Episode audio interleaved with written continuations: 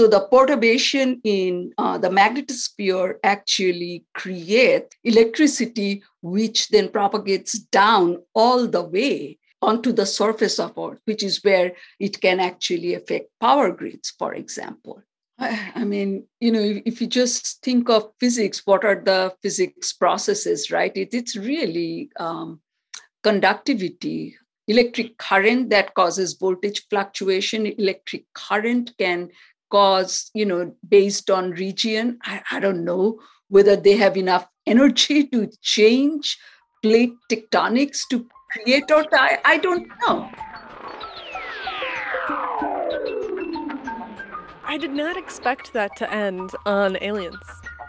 I did not expect her to talk about the interaction between earthquakes and solar weather.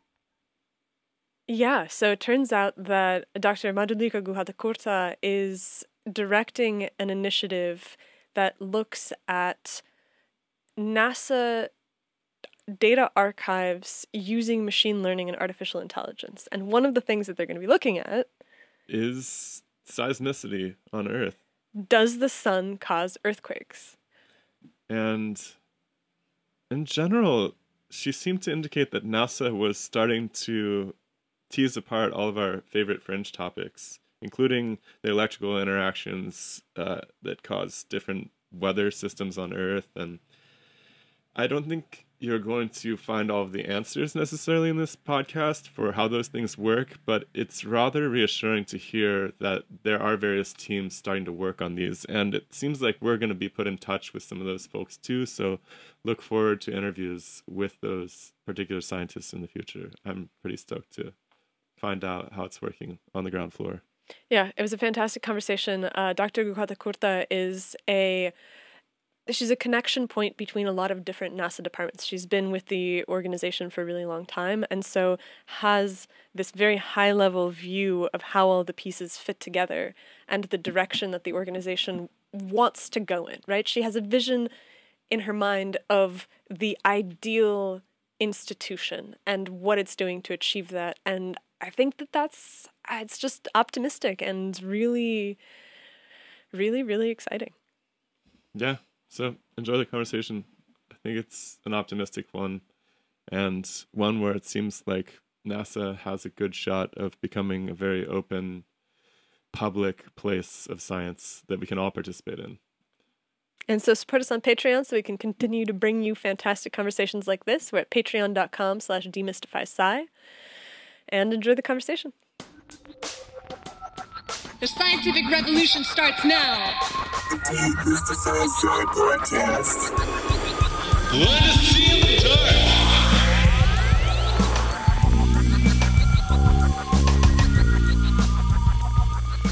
We've been talking to a lot of people about stars and solar system things, and I think we kind of, when we spoke on the phone earlier, we gave you a view of what the project is about, which is that it's a place where people who have theories of of their field to come and discuss things that can't necessarily be published by peer review yet. And they they they have a wealth of experience and they also want to look forward into the future to see sort of to to look into the crystal ball to see what to see what might be. And i feel like astrophysics. my my hair kind of gives away the crystal ball symbol, right? I'm joking. It, it, it's I, I look at myself. Normally I don't look at myself, and it just seems like different from what I used to look like. Do you think that with that difference in appearance has come a difference in your perspective on science? Not at all. I, I am a core believer in sort of the connectedness of our universe. It, it's too big a word to bite, and our knowledge is very limited, especially mine. There are more out there, more knowledgeable, but um, you know, I try to understand, comprehend as much as I can. And in that sense, I think my hair suits me these days. A sense of how much change has occurred within astrophysics in your own career? Like what are some of the biggest shifts that you've seen like you know gaps in knowledge that have closed in your lifetime? Oh that that's what a fascinating question. Um, i came to us in 1980 after finishing my master's in cosmology and astrophysics so that was my direction at the time you know and cosmology was a lot of particle physics. I kind of looked at the problem of solar neutrino in those years. So go back to 1980. What we knew about uh, quantum mechanics, about cosmology, astrophysics is a very hard science, you know, stellar structure and all we knew pretty well. Cosmology, quantum mechanics, um, the neutrino hadn't even been discovered back then, from what I understand, right? Well, yes, or detected, perhaps. Neutrinos, but they were solar neutrinos, right? And they were changing shape and form and color, whatever names we have given them. Don't ask me to remember all of it, but I'm kind of going through that um, journey. Uh, and uh, it is an entirely different world. It's fascinating. And and I have to say, the change is staggering. What are you working on right this moment, or what are you supporting? What projects are you supporting? So, heliophysics just um, seems to be growing and growing. You know, it, it's of course we kind of tentatively know like there is a boundary, there is heliopause. Beyond that, we are in the interstellar uh, medium. But what is heliophysics? It's heliophysics is a name we have made up. It is studying the interaction between a star and a planet or many planets in our solar system. Mm. It, in a way, forms the fundamental basis for our knowledge of whether we are looking at an exoplanet system where we have to really kind of figure out the connection between that stellar object and its exoplanetary environment, or whether we are looking at our own planet, or whether we are trying to understand uh, the very concept of magnetic field. So, heliophysics actually does fundamental physics, I think. And that's why it's kind of hard sometimes to kind of get it into sound bites and pass it on to people but except for cosmology, almost, I think heliophysics and comparative heliophysics encompasses a lot because yeah. physics. It's like that's that's part of why we want to do this long form podcast business is we can get beyond sound bites and like really try to understand what's happening at the edge of what's what's known by these scientists. It seems like the heliophysics is increasingly relevant especially as we grow our technological society, where we have all of these electronic devices and they're affected by electromagnetic radiation and uh, magnetic field interference and all of this stuff. What are you learning about how the sun affects the earth in terms of our civilization and our society? Is this a, a real concern? Are there projects aimed at uh, understanding and mitigating the the space weather aspects or what's going on in that dimension? So, first of all, I would answer with yes, everything that you have asked. And let's see, and it stopped me at any time to kind of probe deeper and if I can provide insight.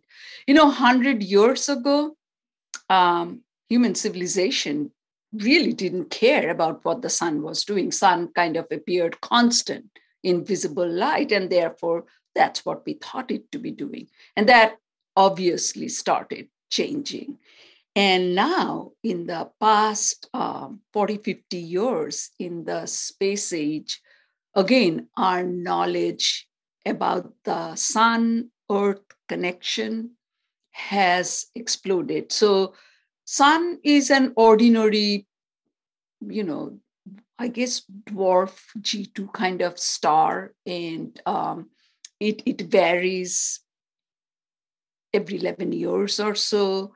And the variability is in terms of radiation, charged particles, and magnetic fields, three components. Okay. These three areas kind of show the solar cycle variation going from maximum to minimum. Of course, in between, the sun throws punches with solar storms and transients, and that can alter stuff, especially in certain wavelength, not in the visible, which is, which is something that remains pretty constant to a level of one one tenth of a percent, which is where the word solar constant came from. So now, if you start kind of taking each one of these variability, let's say, let's start with radiation, you know, radiation, it, it's the entire electromagnetic spectrum, right? If we look at the sun in um, ultraviolet or uh, extreme ultraviolet, soft X rays, that actually varies um, more uh, differently than just a solar cycle type variation every 11 years. So if there's like a solar flare or kind of a really a strong uh, solar transient event, it can produce a huge amount of energy in that wavelength. And the reason I bring this up is that is the energy that gets deposited in one of the layers of um, our outer atmosphere, you know, the ionosphere. Ionosphere gets ionized by not total solar radiation, but the soft X-ray ultraviolet rays. It energizes it no matter what time of the year or day. If something is happening on the sun, it's going to respond by creating from neutral atoms to more, uh, you know, plasma, right? It, it's breaking up the atoms into its constituencies like electrons, protons, ions, etc. So that's, let's say that's on the uh, radiation side. I've just given you one example. I'm not going to, and this perturbs, if the ionosphere is perturbed, then the way we do our communication, which is bouncing radio signals across the ionosphere, they get perturbed. And that's kind of where you begin to see uh, sort of um, impact on communication navigation board. Okay, let's pick up another one like um, energetic particles. Uh, energetic particles, again, a solar flare will produce energetic particles which will create shock fronts, etc. As they arrive, you know, it, it again ionizes not only ionosphere and higher layers, but it can actually affect, because these are particles now we are talking of, they can affect our satellites, electronic sensors on satellites. These are called single event upsets. And from time to time, of course, they will impact a satellite. Solar arrays will degrade. And if we have um, by, by the way, how are you measure how are you measuring those things? I'm really curious. Like, what sort of how do you know about these uh, the density of these particles, or or yeah, how do you know what you very, know? Very good question. yeah. Yes, so you know when we look at the sun, we are we can only do remote sensing up until very recently, where we have sent Parker Solar Probe, right, where it's locally measuring all of this. But generally speaking, we are looking at uh, remote sensing observations and creating models. Are, the, are those remote sensing instruments essentially photovoltaic cells? Like, are they making an electrical output from some collision that's happening? Like how are how what how are the well, sensors actually working? ultimately you're going to the heart of it right? And i i wouldn't probably be able to give you exactly you know how the filters are working. But think of a telescope okay? It's a telescope with lens and with filters that is really taking the intensity could be of the total sun or could be of a spectral region, or it could be, it is orchestrated in such a way that we get polarization measurement mm. and we can deconvolve all this to get everything that we want. So you get the particle inference from some sort of radiation based spectral uh, instruments is that it it's like a secondary readout of the the light interactions absolutely, absolutely. So I, there's there's a little bit more to it. So these energetic particles is something we measure also at Lagrange point one.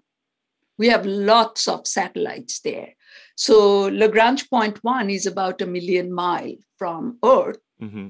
and the sun or distance is 93 million miles. So if you have good models, you can kind of figure out how, how it is varying as a function of distance and create a flux and mm-hmm. fluence and all that. And these are like protons and heliums and what what are those particles? So these are these are energetic uh, particles. So not molecules, mm. not atoms, these are plasma constituencies. So you may electrons and protons being the two most important one, right? Uh, and then we have, of course, ions left over, right? So hydrogen breaks up into clean electrons and protons. Uh, helium will have helium ion, and then you know it cascades up. So we have a decent understanding of composition at uh, Lagrange point one. But by looking at the sun with uh, spectroscopic observations, we are also able to establish the fingerprints of composition. And we are forever trying to match, right, the sources of where some of these um, ionized atoms are coming from mm. because it, it, it's not uniform. Interesting. So you're, co- you're correlating what you learned from watching the sun to what you detect with these sensors at various distances from the Earth and essentially coming up with theories of how those sensors are able to react that way based on the ionization of these different elements at the sun. Absolutely. And you know, you you asked me the question very early on, like how much have things changed? Uh, as I said, heliophysics is is still understanding of this whole environment. So think of from the days of modeling to ground truth verification. That, that's where we are in the last 40 years. And in terms of understanding the effects of these changes on what's happening on the planet, you know, we talk about space weather, we talk about climate, we talk about these solar minimums versus these solar maximums. How is our how is our perspective on the the Earth Sun system and the effect that it has on our lived experience changing? And then so this is a brand new topic. You know, th- th- this about came into age at NASA um, about uh, one magnetic solar cycle ago, so almost like 22 uh, years through the Living with the Star program. NSF kind of started looking at space weather as a component of our research in 1995. So, Living with the Star program kind of started concentrating on, um, you know, what are those fundamental signs amongst all the curiosity driven signs that affect life and society. And that's kind of the birth of space weather uh, within NASA. And I actually led that program from 2001 to 2016. So it's, it's very close to my heart because NASA, outside of earth science, in space science, didn't mix up applied science in a way with fundamentally driven fundamental science question driven curiosity driven science. And and so what we begin to kind of take note of is that we have to actually look at the sun uh, continuously you know can't take our eyes off. So we have solar dynamics observatory that's actually uh, which launched in 2010 continuously monitoring and observing the sun. So we know where storms are happening, where active regions are. And of course, you know, it's just any sort of spacecraft, right? We can't put everything in it. So there are about uh, 10 filters observing the sun from visible to extreme ultraviolet. Now it's not it's not just the, I just want to pause you for one second. I'm sorry. The it's not just the sun though, right? There's there's this interaction between the Earth's magnetic system and the sun. Absolutely. Are you are Absolutely. you monitoring that system as well and trying to understand? Because for me, it seems like the real danger is that there would be uh, some congru- uh, like some incongruence between the protection afforded by the magnetosphere and some sort of solar outburst. And uh, yeah, what do you? What- you, you are absolutely right. So it's a chain, right? Causes and consequences. And, and so you so the goal is to observe the sun, uh, sun, understand and predict to the extent we can predict. Then we have the Lagrange point one, where we are measuring this actually locally. So we know what we have measured. Once we have measured the magnetic field density, uh, velocity at Lagrange point one, we know what is going to get really uh, propagated into Earth's environment. And it starts with the magnetosphere, right? The Van Allen belts, which used to be ca- called radiation belts, but named after Van Allen, right? Which is Earth's own magnetosphere. Sun has its magnetosphere, Earth has its magnetosphere.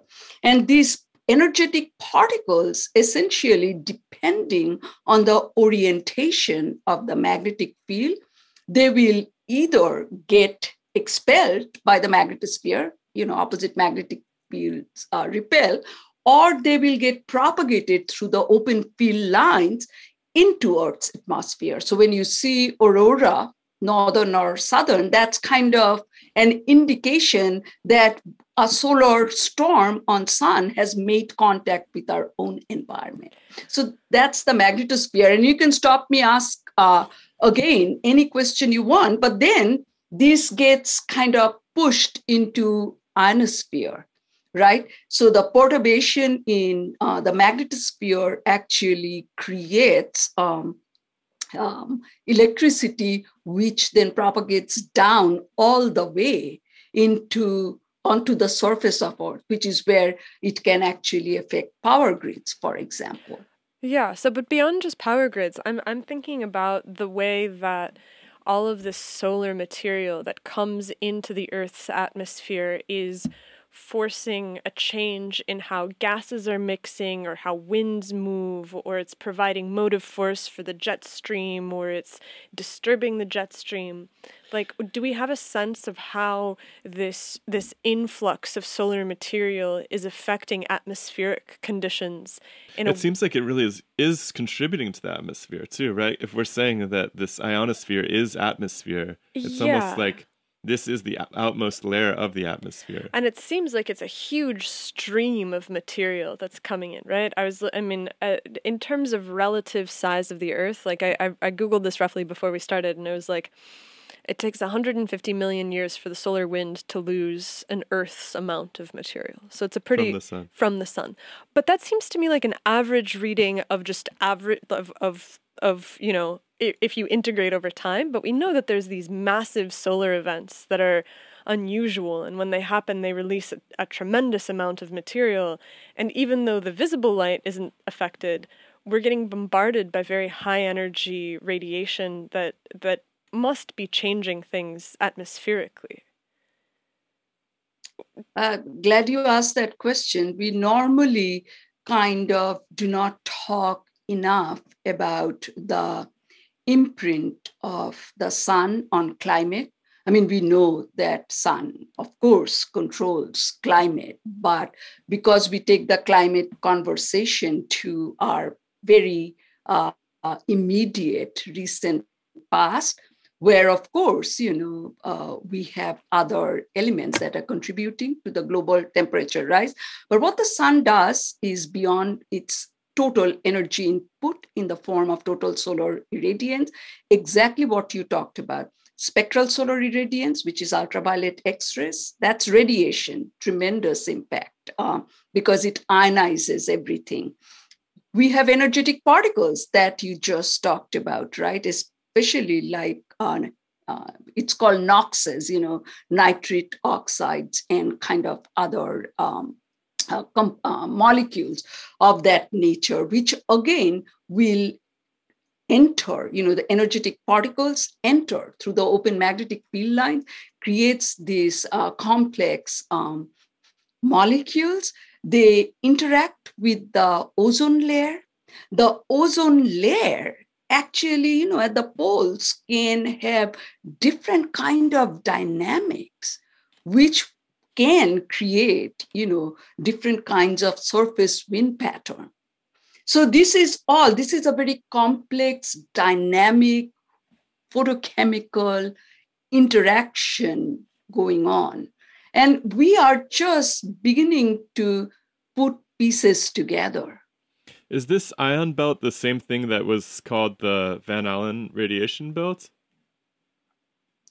So no, that's uh, so that's further out above the ionosphere. That's the Van Allen radiation belt, which is really um, two kind of donut-shaped uh, belts, which is a consequence of Earth's magnetic field. So when you see a picture of the and this is also trapping different particles and so forth, right? This is exactly yeah. very high energy particles, actually, especially the inner belt. You know, is trapping protons, electrons, and if there are intense activity going on the sun, it can really energize the uh, energetic particles in the inner radiation belt.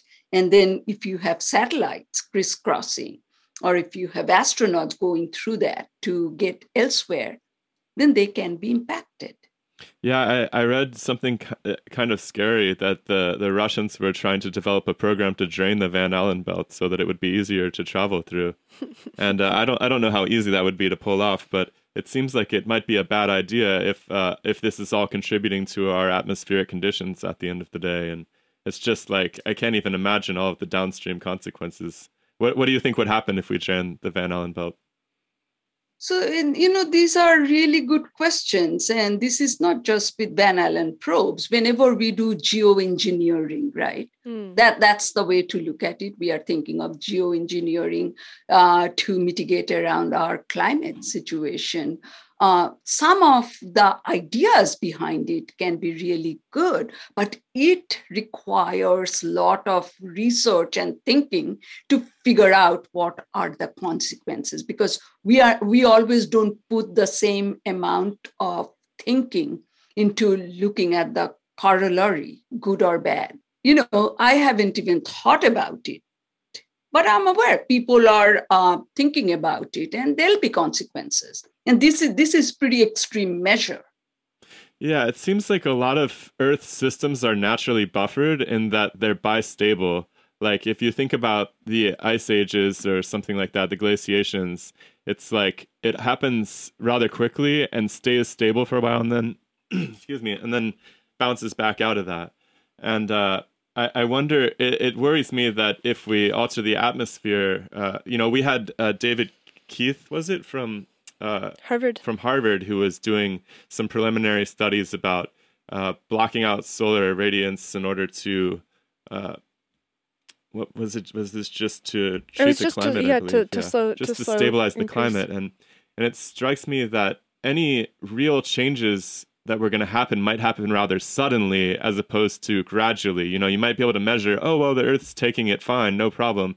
And then one day it just flips on its heels, you know, because it just seems like something about nature is really, really stable and makes these jumps very quickly. It's like punctuated equilibrium, right? You see this you see this in evolutionary systems as well, where I think that if you look at the the radiation of species, you have these moments where there's big extinctions. And then after that there's basically this uh, repopulation and, and expansion of types. And then those are maintained for some period of time and then you have another extinction and all of a sudden things can radiate outwards again. Like we we see this all the time here in the west where you know forest fires are continuous thing that's in the back of your mind. You know you go to the woods and you look around and you see the we went somewhere the other day and i was looking at the landscape and you know i think almost 50% of the trees were just dead. And it's it's out in a wilderness area. It hasn't burned for a long time. And so you look at it and you're like this is a place that is going to become significantly impacted by a single event that is going to transform the entire course of what happens next. And that seems like that's a common theme in systems. And so is the earth sun system also like that is that kind of what you were trying to ask Yeah, I guess so. I just think it's really fa- it's really fascinating how things happen in steps like that. Um, I know the Van Allen belt has these discrete uh, energy states as well, and it just seems like uh, is there any progress towards understanding the stability of, of those systems, or you know how these tipping points occur? Like, what what are you learning?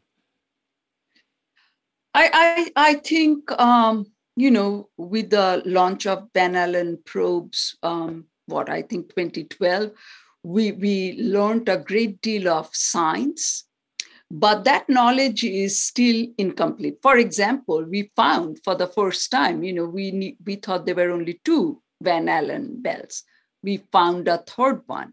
And in, in the in, in understanding the formation of the third belt, we kind of understood the energization process of that.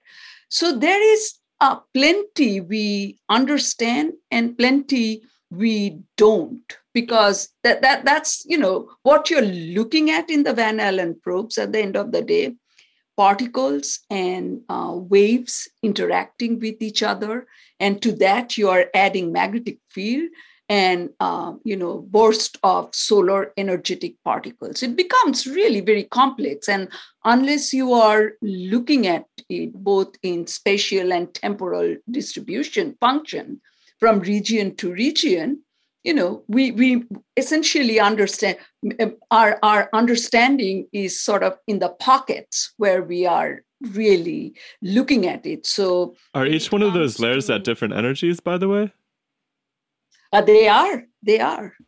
They are. And there are, yes, there are very many discrete sort of energy states, you know, which will happen if you have a magnetic field environment, you know, mm-hmm. that is dynamic to go with. So um, uh, we have a, a good global understanding, better global understanding after um, you know seven years of looking at the Van Allen probe uh, data. But when it comes to sort of the micro state, I, I think we really need uh, sort of um, uh, deeper uh, spatio-temporal uh, distribution. So with, for example, CubeSats, you know, now those things might be possible. Oh, I'm not sure what those are. Fly a small constellation to probe. Mm. Like so basically, like uh, it, these are these are hobbyist satellites that people would be flying, or or these are these are NASA projects that they would that they would be.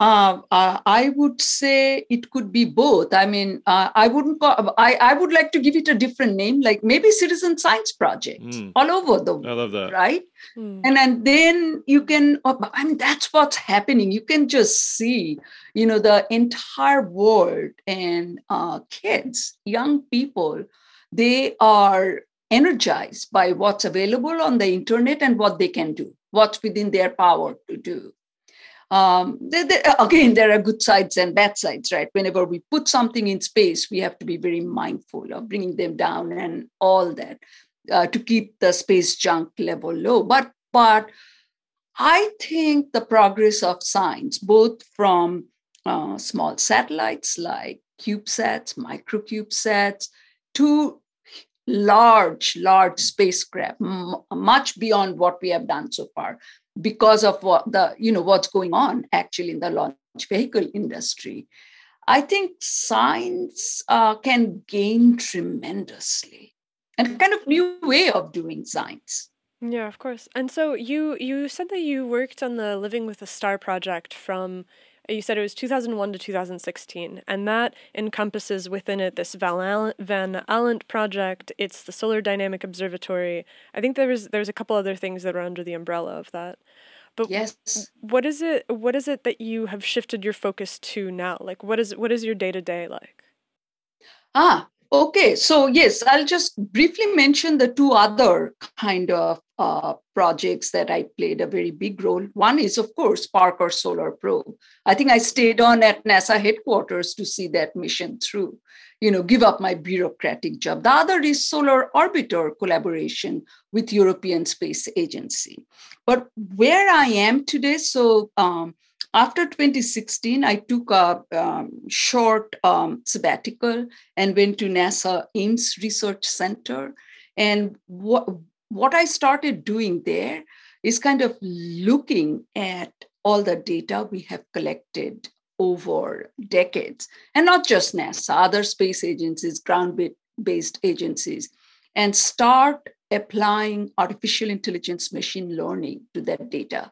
Because one thing we don't talk about is that it's only a very small fraction of our data actually gets utilized um, by scientists uh, by by the very nature of the way we've been doing science but if you bring ai ml into the picture not all questions need to be answered by that but there are some questions that lend itself really well where scientists are struggling by applying ai ml so i really have kind of focused my attention not to new missions as much but really trying to figure out what are some of the important questions we want answers to. Maybe we don't understand the physics, but maybe we can take the route of AI ML and see if there is a there there. Yeah, what are some of those questions that mm-hmm, are showing up? Mm-hmm. Uh, they, have been uh, actually the last four years have been uh, fascinating. I'll, I'll start. I'll give you one example, which to me was mind boggling. Solar Dynamics Observatory um, spacecraft has three instruments, you know, two telescopes and um, a spectral sensor called Extreme uh, Variability Experiment, which was measuring the extreme ultraviolet, as I was mentioning, which is the real energy source for the ionosphere. One of those sensors kind of had an electrical malfunction in 2014 and it stopped functioning. And that was a very important wavelength range. So we were using that, right? And so we asked the question okay, Solar Dynamics Observatory has atmospheric imaging assembly telescope with 10 filters it is taking uh, you know 4k by 4k resolution every other second or so data huge amount of data so can we use that data in conjunction with what the EVE experiment was doing when it was still working? So that's the training data set, right? And then can we then continue to create that algorithm and utilize that to predict what that sensor would have measured, say, right now, when we don't have that uh, sensor, but we need the AIA data. And it, it's just mind blowing. The results were better than um, physics based models we have used. And we are in the process of trying to validate this, right? You have to go through process of verification, validation. But isn't that just amazing? Mm, we didn't have it's to cool. So you're like basically filling in the, the sensor. I love the idea of there just being like a NASA astronaut hanging onto the satellite, like trying to change the sensor. we we didn't have to do. I mean, we have done that, right, with Hubble. Well, I mean, you know, SDO is at a place where nobody's going, and I, I, yeah.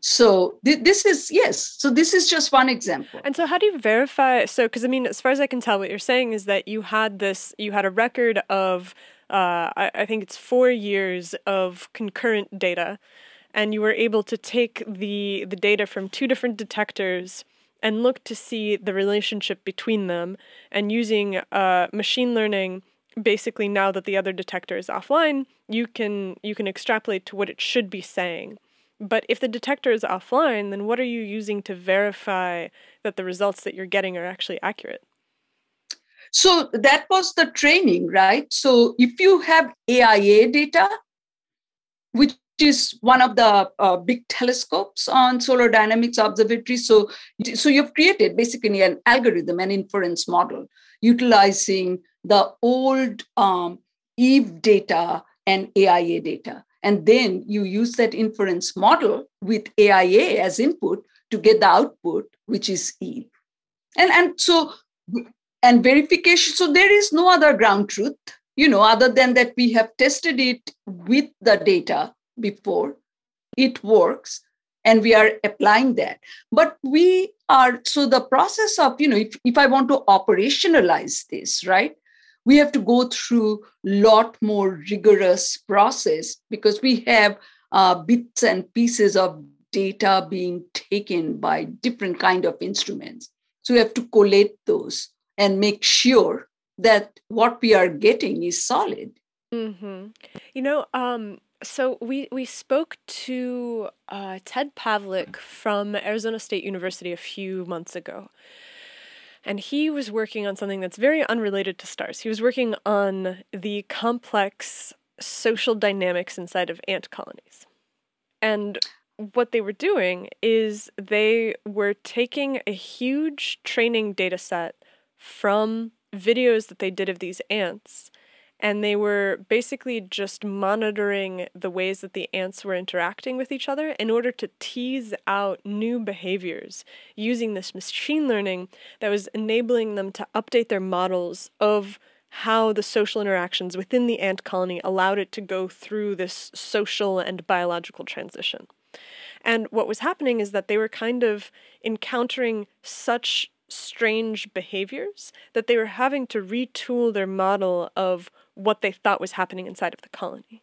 And so, as you're going through and you're looking at this data and you're starting to give machine learning, or you're starting to put this machine learning shell on top of it, are you finding things that contradict old theories?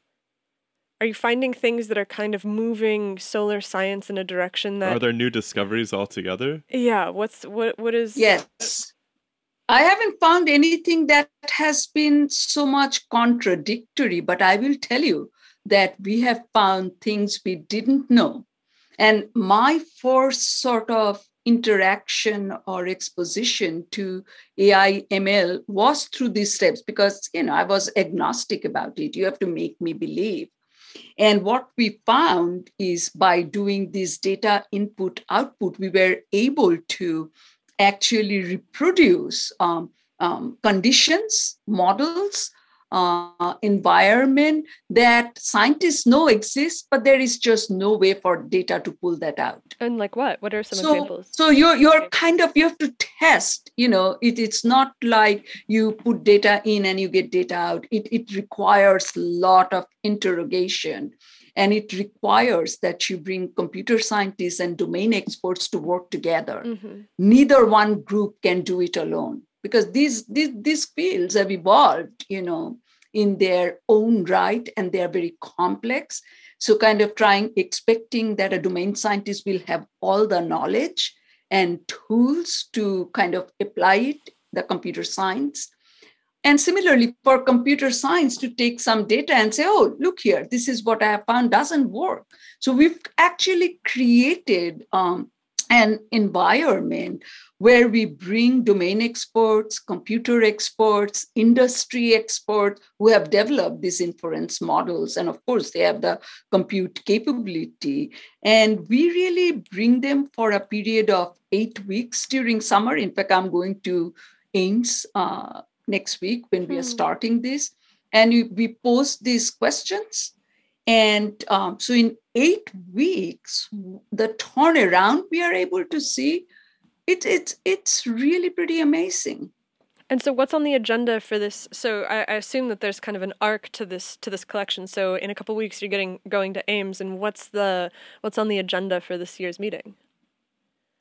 So, uh, you know, we just don't do heliophysics. This is the, the name of um, this um, environment is Frontier Development Lab. So you can do frontierdevelopmentlab.org to see all the different topics we are tackling from astrobiology to astrophysics to earth science to heliophysics. In heliophysics, what we are trying to do one is um, this, this would be very fascinating. These are questions to which we don't have answers yet in terms of even physics, right? Just general ideas. So we are going to take all our data, solar data, all the data we have at L1, ionospheric data, and earthquake data. Mm. And we are trying to figure out condition, right? Uh, oh, well, you are in California. Of course, you'd love this, right? Uh, because scientists have delved into it, but those are one off, two off, and you don't know. It's just a correlation study of uh, whatever period. And the question was, why don't we put everything together, see what comes out? You don't sensationalize it, but look at it. That's that's incredible because I have over the course of the last few years I periodically come across people who are suggesting that there's a parallel here. And the the most substantive demonstrations that I've been able to find is, you know, there's an, a conference abstract here, a little whisper there, and people are kind of like, yeah, this does seem like it's happening, but they don't have the. There's been a couple of big papers over the last decade or so. Yeah, but it's just like they they're like little blips, and then but it's not something that has been kind of taken by the entire community to be the case. And so it's very, very and there's cool. nobody that I'm aware of that has a really solid predictive model for the seismology interactions with the s- solar weather. Is that is that true, or are there That- uh, that- are there models being built? true.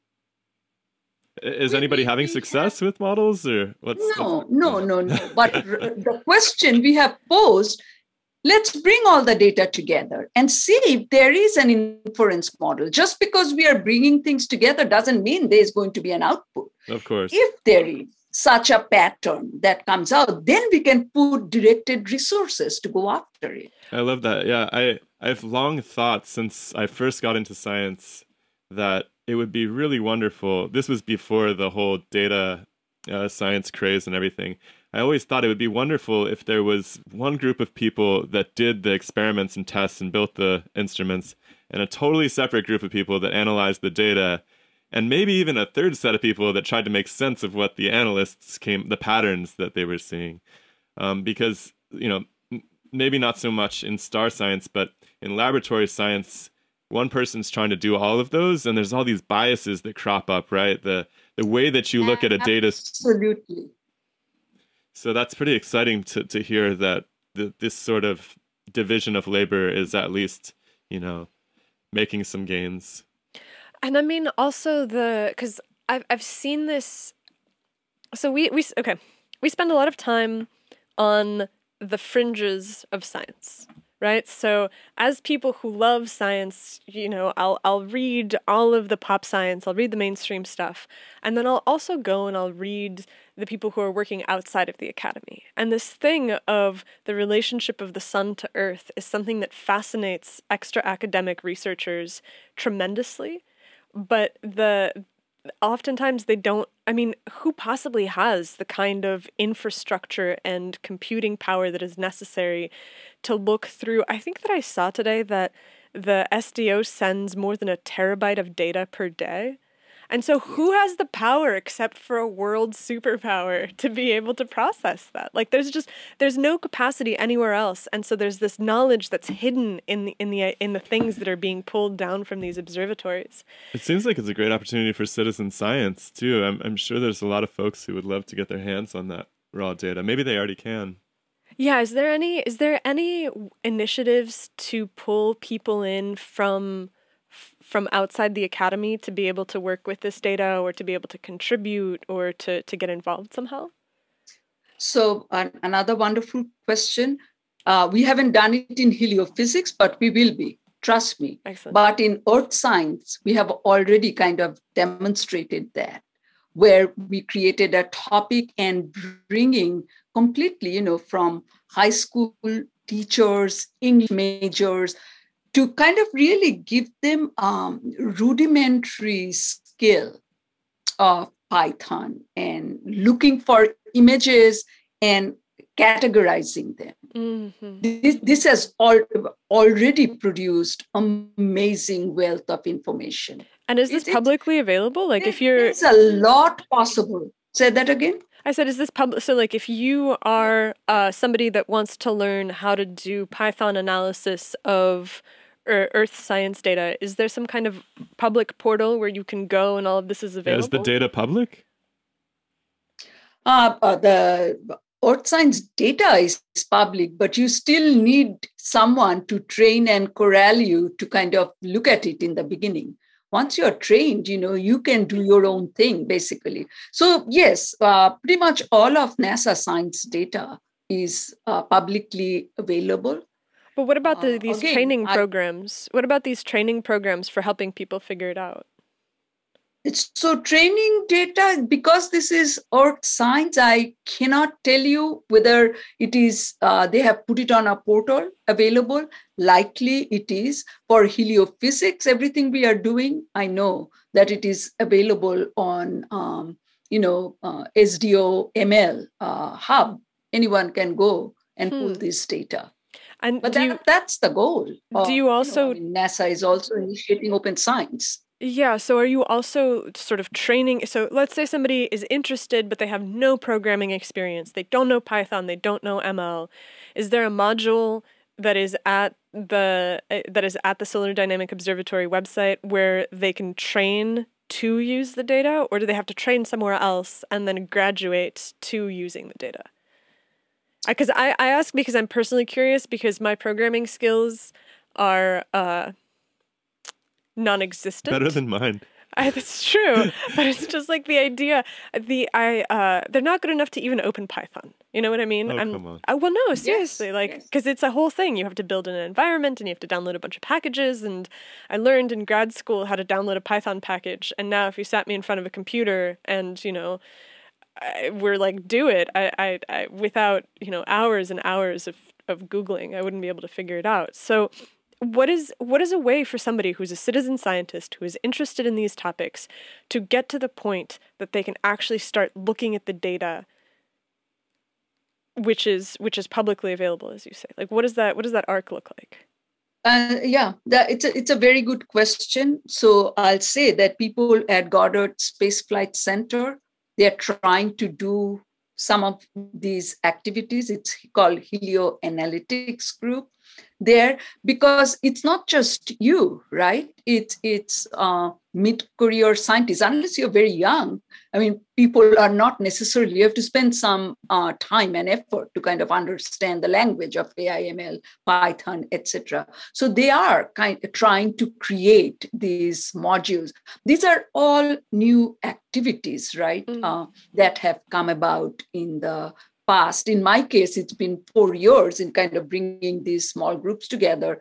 For Helio Analytics, it's about a year and a half, but they're exactly concentrating on that. How can you create training model modules, you know, to train people who so two layers of training, right? You have a basic college degree and you don't know anything about programming or it could be that you don't have a college degree but you have eye for something else a natural language processing. These are actual aiml has really changed our world. And uh, trust me i don't understand it very deeply. Uh, I want to go back uh, before we move completely away from this uh, earthquake business because it's really, really fascinating to me. And I, I don't know that you'll have any answers about this, but have you overheard any talk of what sort of mechanism would be at play if there was an interaction between the sun and the seismicity on Earth? Like, how, what is the means by which they would even interact? I I mean, you know, if, if you just think of physics, what are the physics processes, right? It, it's really um, conductivity, I, um, you know, electric current, Hmm. electric current that causes voltage fluctuation. Electric current can cause, you know, based on region. I, I don't know whether they have enough energy to change plate tectonics. Mm, like piezoelectrically almost or know. something? Say that again. Almost like a piezoelectric electric? Piezo, exactly. Yes, people have talked about that. Wow. But uh, you know, I want to kind of go there if we see that there is strong evidence, inference model from this first kind of scooping of data and looking at input output. Then then we can put resources and dedicate it. Of course, of course. Yeah, I'm just curious that I'm just curious what sort of theories would would even explain that if there was, you know.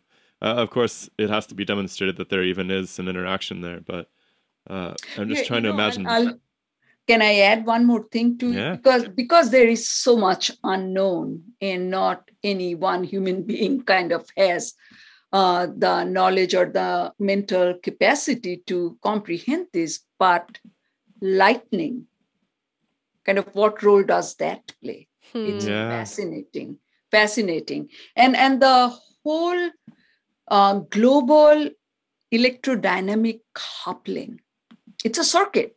Yeah, it's like a capacitor or something. Uh, Yeah. it's very strange. Um, and and I feel like that has yet to be totally built into our weather modeling. I I guess we should get a weather person on here at some point to teach us about how the weather models are built because actually the the weather models are pretty amazing. I, I just am sometimes I, I look at my app on my phone about the weather and I'm like I'm sometimes just struck by how incredible it is that they can tell me what you know it's going to rain next Friday or something like that.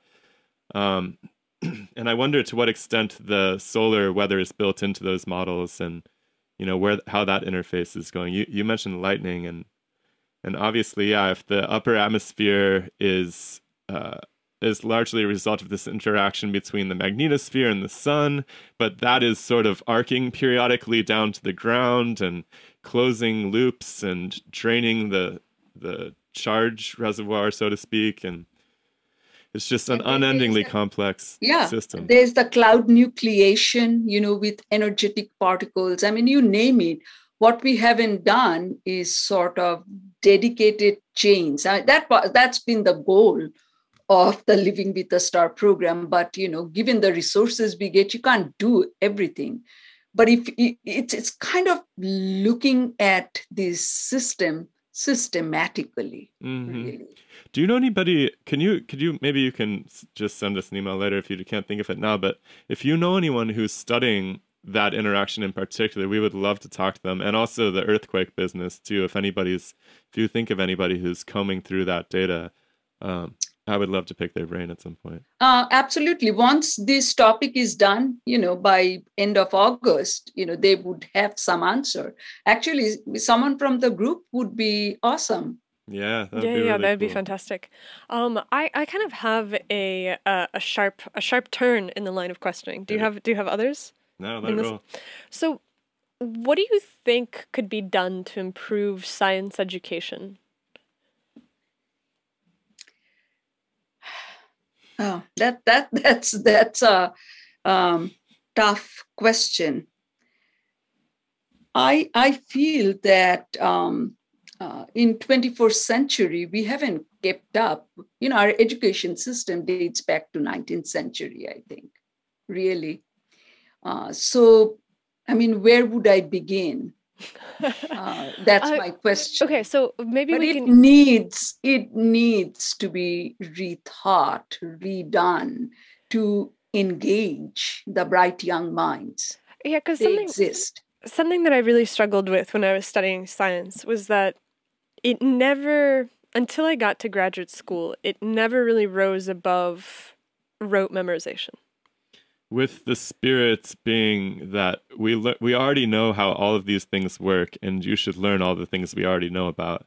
And you almost get this impression when you're coming up through at least the early years of becoming a scientist that there's very little left to be done right? Because there's been all these heroes of science who have slayed all the big dragons and you know there's just some details. But but honestly like once you get to the end of the road you realize that it couldn't be farther from the truth right? Once you finish your phd you're like oh my goodness like there we actually don't know a lot of stuff. And even the stuff we thought we knew is probably going to change in the next century and uh, how do you how do you think that that spirit of that inspiration could be reinjected into the educational system Yeah, like how do you combine subject matter expertise with a curiosity driven approach? where there's a lot of things unknown and a lot of answers Yeah. that need to be tackled you know I, I, I think uh, you know the kind of textbooks we have created doesn't work. We, we have to create textbooks with examples. So you're asking me questions that people will normally not ask, right? They'll take you down straightforward path, basically. Um, coming to talk to you, I kind of wondered. I said, you know, not knowing what you would ask, said, I mean, you know, I know nothing basically other than what you're saying, right? That rote memorizations. Okay, maybe Maxwell's equations, if I even remember them, I mean, things like that, right? But what we have um, sort of begin to understand, at least in the physical sciences, is that I, I, I think we have more or less mastered the fundamental laws and even there actually there are questions right now. Universe is expanding and you know hubble is kind of have, having to reconcile with data and we don't even know the answer to that but let's keep that. But it, generally speaking we kind of know the basic laws. Um, where a lot of progress needs to be made is this uh, the complexities of the interaction of all these laws and that's what we are seeing. And if we if we can kind of you know just like we talked about earthquake right? I mean if we can kind of start exposing areas we have to ask three four questions to get down to the root cause of pretty much everything. And we don't allow ourselves almost to get there. And that's kind of a freedom i found you know when we started looking at the application of ai ml it's an untouched territory and i can ask any question. I can ask if uh, the sun kind of has any impact on regional climate. I have data and i can interrogate that. I don't have to just only look at physics models. But if i can get inference patterns i still have to explain the physics but we can ask those questions. And have you found inference patterns between the sun and climate? No, I haven't done that problem yet. I'm just giving examples, right? So we have to uh, really sort of bring this spirit of um, curiosity through our curriculum. Mm. Yeah, it's almost like the way we have organized textbooks. Right. It's almost like students could benefit from a parallel class that was something like I know it sounds super advanced, but like just an open seminar, like open topics in science, you know? Because it's really the open topics that inspire new scientists to go home and and think and work and toil to develop the skills necessary to analyze data to perform the tests and really ask they need to they need to have questions that they really care about you know if if a, if a kid who's sitting in high school is told, okay, this is how the sun works, this is how this works, he's like, okay, check, I'll just take the test, like move on. But if he's told, hey, we don't know how the sun affects the atmospheric wind currents, uh, and that's something that, you know, maybe you could do one day. This is a very different uh, educational attitude, really. And I think it would be a lot more successful. Uh, can I share kind of one of my very recent experience? Um, uh, you, you you are actually getting me kind of excited something to think about what do we do during our meetings right how how can we energize I, I kind of uh, uh, created a school called Heliophysics Summer School that's been going on since 2007. It's, it's really mostly for uh, graduate students and all that. But even there, you know, what are the questions you give them? So very recently, um, I was uh, participating in something called Eddy Symposium. Jack Eddy, who is one of these foremost sort of interdisciplinary scientists, he's passed away in 2009, but he's the one who made the connection between climate and science through looking at actually tree ring growth and um, uh, fascinating, right, uh, concept in this meeting, what I found, and there were a lot of young people. By young, I mean between 25 and 35. Okay. And uh, what I found is they have all benefited from internet from program like yours right so people are not just once you have gone beyond high school have time positive influence of internet can be tremendous and these are people across the globe, not just from our country here. I was fascinated to see that, but how can we sort of capitalize on that and, and make it more global and extensive?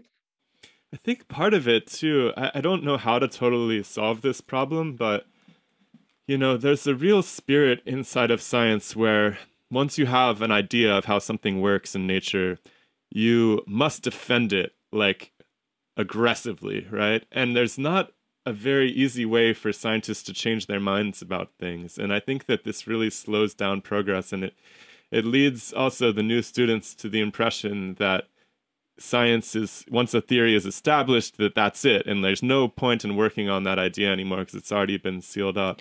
Well it's like the epicycles right? The epicycles worked great to describe the motion of the planets and that was part of the reason that it was a theory that was so difficult to unseat because you can look at something and you can have multiple interpretations of what the underlying mechanics actually are that show you what it is that you're seeing. And from all of my experience in science, it felt very much like, and maybe this is because I never became a PI to be the person who's pushing the, the limits, but as a graduate student, it very much felt like the reimagining of the fundamental model of like you know what if what if what we're looking at is epicycles? Like what if our model is the epicyclic model? And what if there's actually a different explanation that that fits all of the observed data, there's not a ton of space for that.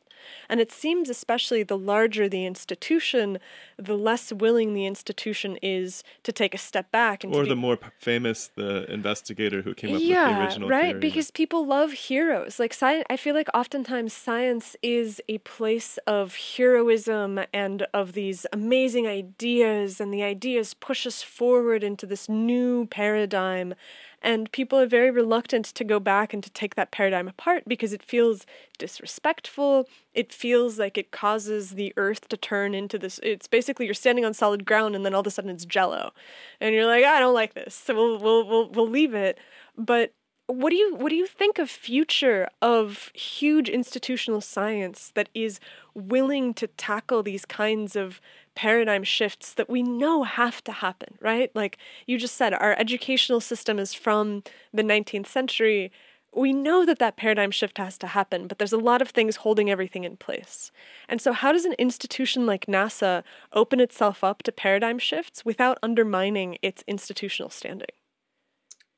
So, uh, for example, what you just said, it is that we are not taking enough risk in our missions, NASA kind of there is an aversion to risk, generally speaking, right? So it's sort of that's a good thing, of, probably. yeah. You're, you're you're building on, but you know, in the last several years, we've had uh, newer uh, associate administrators who are actually pushing, like, okay, I'm going to reserve an amount of money that is for doing science that risky Mm-hmm.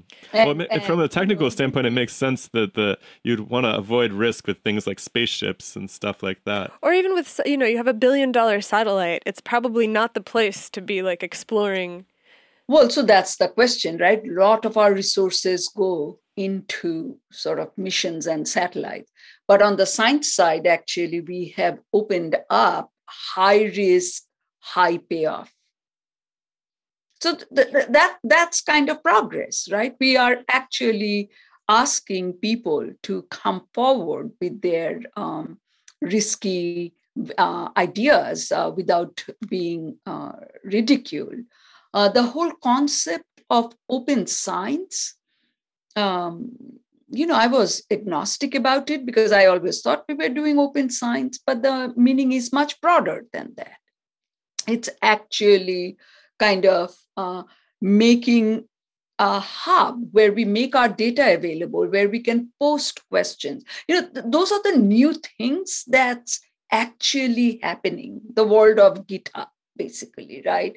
Uh, where you're interacting. I, we, we have to keep the culture in mind. You know, kids today don't talk to each other, but they can write, text, put material, blog, all of that. The, the goal is to train to educate, to inspire. So these are some of the things I think um, NASA uh, Science Mission Directorate is experimenting with and pushing the community uh, to come forward. I love the I love the idea of opening up science in general and really making it not something that is exclusively the, the domain of this ivory tower institution you know where because i think that i think i think you you'd probably agree there's record breaking distrust in our civilization right now um, people seem divided politically ideologically and i think one of the best ways to minimize that kind of polarization is transparency, right? Everybody can see what everybody else is up to, you know, and especially, you know, in the science worlds we come to, um, Anastasia mentioned that we explore a lot of different science microcosms, you know, include not just the academy, but people who are working outside the academy. And there's a lot of distrust. They have a lot of distrust for for the standard institutions. And I really believe that this opening up of all of these data sets and of and helping people access them would go you know light years towards building trust not just within science but i think that would trickle down into the civilization in general. I think it would be a huge huge benefit. I, I love to hear you know i believe that it, it will be very powerful in terms of uh, strengthening the trust amongst individuals in the society. Yeah like i had somebody who was um, they were they were curious about the GISAID's data that was being collected over the course of the pandemic. And uh, what I found when I looked into it is that you got priority access to the data if you had an institutional affiliation. And I was like, that seems not fair. It also was. Didn't you apply without one, and it took a like I don't know how long it took you. I it was don't, very difficult. I, so them. what I did to test it is actually I applied because I have institutional credentials. So I applied with the institutional credentials. I got access the next day, and then I applied with my civilian credentials, and I it's it's been several months and still nothing.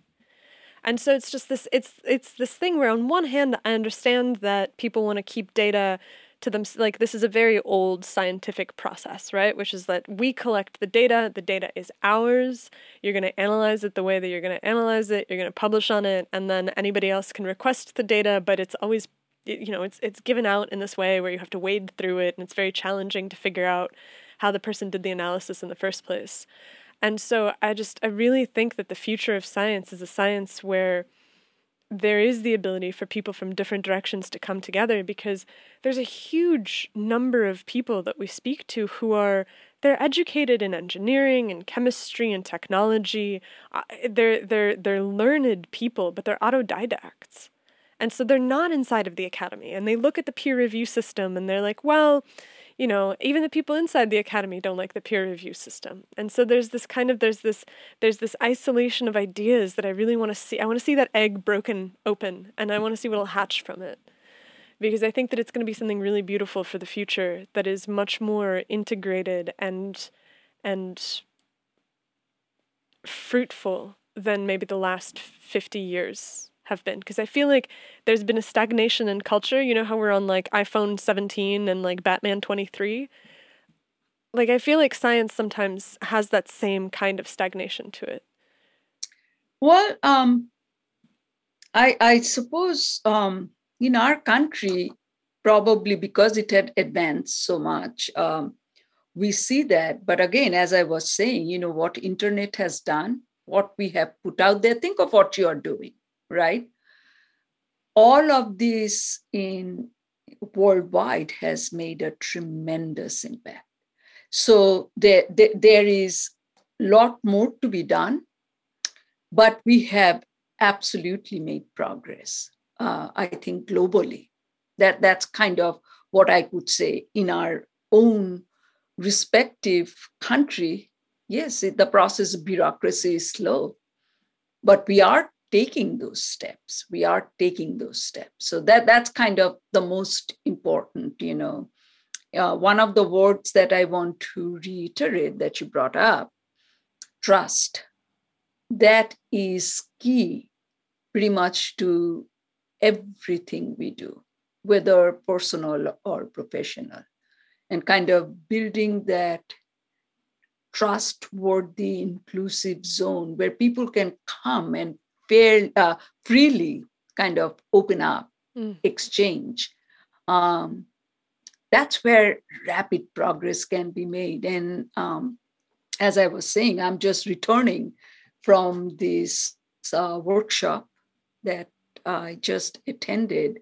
And it was mind blowing. It was a small group of 35 to 40 people, but it was transformative because people trusted, came together, discussed, and talked about the things you're talking about, saying, How is it we don't do this in every meeting? Mm. That's been. I mean that that's that's maybe the most optimistic thing that I've heard, and it really it it makes me feel a little bit less worried about the future. So I appreciate that. Because I, you know, this project is the product of a deep love for science and a deep love for the uh, for human curiosity and ingenuity and the desire to understand more and understand better. And to hear that this is that this is not something that we you know we sit in our studio and we talk to people through the internet and that it's it goes beyond this and that it is it is percolating up through the the structures of these old and venerable institutions is really it, it's very satisfying. So thank you for that and th- thank you for doing this. So when you say you want to change you are change agents. You are contributing to that. We all are. You know i'm taking the time and uh, talking to you. I mean making myself vulnerable probably seeing things i shouldn't say. As a government employee i don't know. You know as scientists we kind of open up I think that's very healthy. I, I, I, believe that that's the spirit that will, will guide us towards a more strong scientific institution in the future, a better NASA even. Um, I, I really applaud your efforts, and and it's been a joy to talk to you. Uh, thank you for opening up. I, I know it's uh, I know it's often uh, nerve wracking. You don't know, uh, you know, this is a very open conversation. You don't know what questions we're going to ask. We didn't send you any questions ahead of time or despite, anything. Despite the fact that you know many ask. Yeah, um, but we're genuine. We're motivated by curiosity. We just want to understand. So you know we're, we're we're again also trying to build trust right that's it's going to probably take us doing hundreds of episodes before some of the best uh, you know researchers will want even want to talk to us because they want we have to build trust that you know we're not you know trying to do anything silly or or trying to undermine anybody's uh, uh, position or anything like that so i really appreciate you you giving us that trust and coming here today So have you exhausted all your questions? I think I think for or just begun. Yeah. I think for now, um, what I would actually love is, you know, you mentioned this um, Ames Research Conference and the Frontier Development Lab, and maybe what we could do is after the summer's conference concludes, we we've been talking a lot about doing kind of roundtable discussions where we have a couple of different people on, and so maybe you could help us coordinate with some of the if anybody is interested in coming on and talking about the sort of, you know, the the front the, uh, the frontier as it's being developed, and maybe we can have some kind of. Uh, uh, moderated discussion about what it is that's being worked on because I know that our audience is fascinated by it and it's obvious that you I, I, I would be delighted. S- send me an email and I will put you in touch. Um, well, you know, the respective people, and then you can choose, you know, amongst the many topics, general, whichever way you kind of want to curate the conversation. But yeah, one of the so you are demystifying science, right? One of the project I have undertaken in my mind is to demystify AIML. Mm-hmm. Because people are just naturally afraid and uh, not trusting. And that's actually something that we are planning. So we the way that we usually work is that we do these these uh, investigations and we talk to lots of different people about lots of different aspects of some field. And we haven't really done artificial intelligence and machine learning. We've kind of started touching on it, but it's a huge field and it's something that we really want to demystify because people talk about it in very, very mystified terms. Mm-hmm. And so this is definitely something that that we would love, love, love to do. Can I, can I say one more thing? I think that is pretty significant in the context of NASA uh, being trusting and what can we do to really open up science. So just very recently, Science Mission Directorate actually have um, opened the doors to investigation of UAP.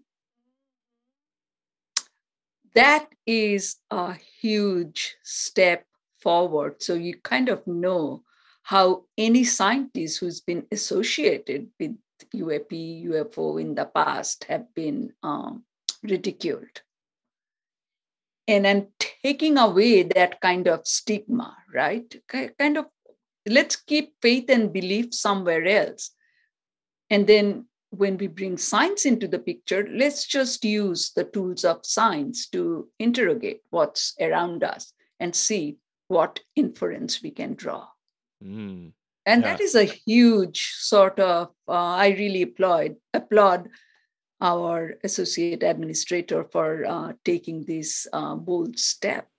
Is are any investigators in particular at the front of that movement, or are there any? Well, right now, uh, I I have no idea. This is this is an idea that have just been put forward from NASA. Uh, has happened very uh, very recently. So I don't know that we are at a stage of having received proposals or anything. I see. But you are familiar with this uh, famous uh, scientist from Harvard, right? who looked at the Oumuamua. interstellar um, object Oumuamua. Yeah, we had him on the show actually.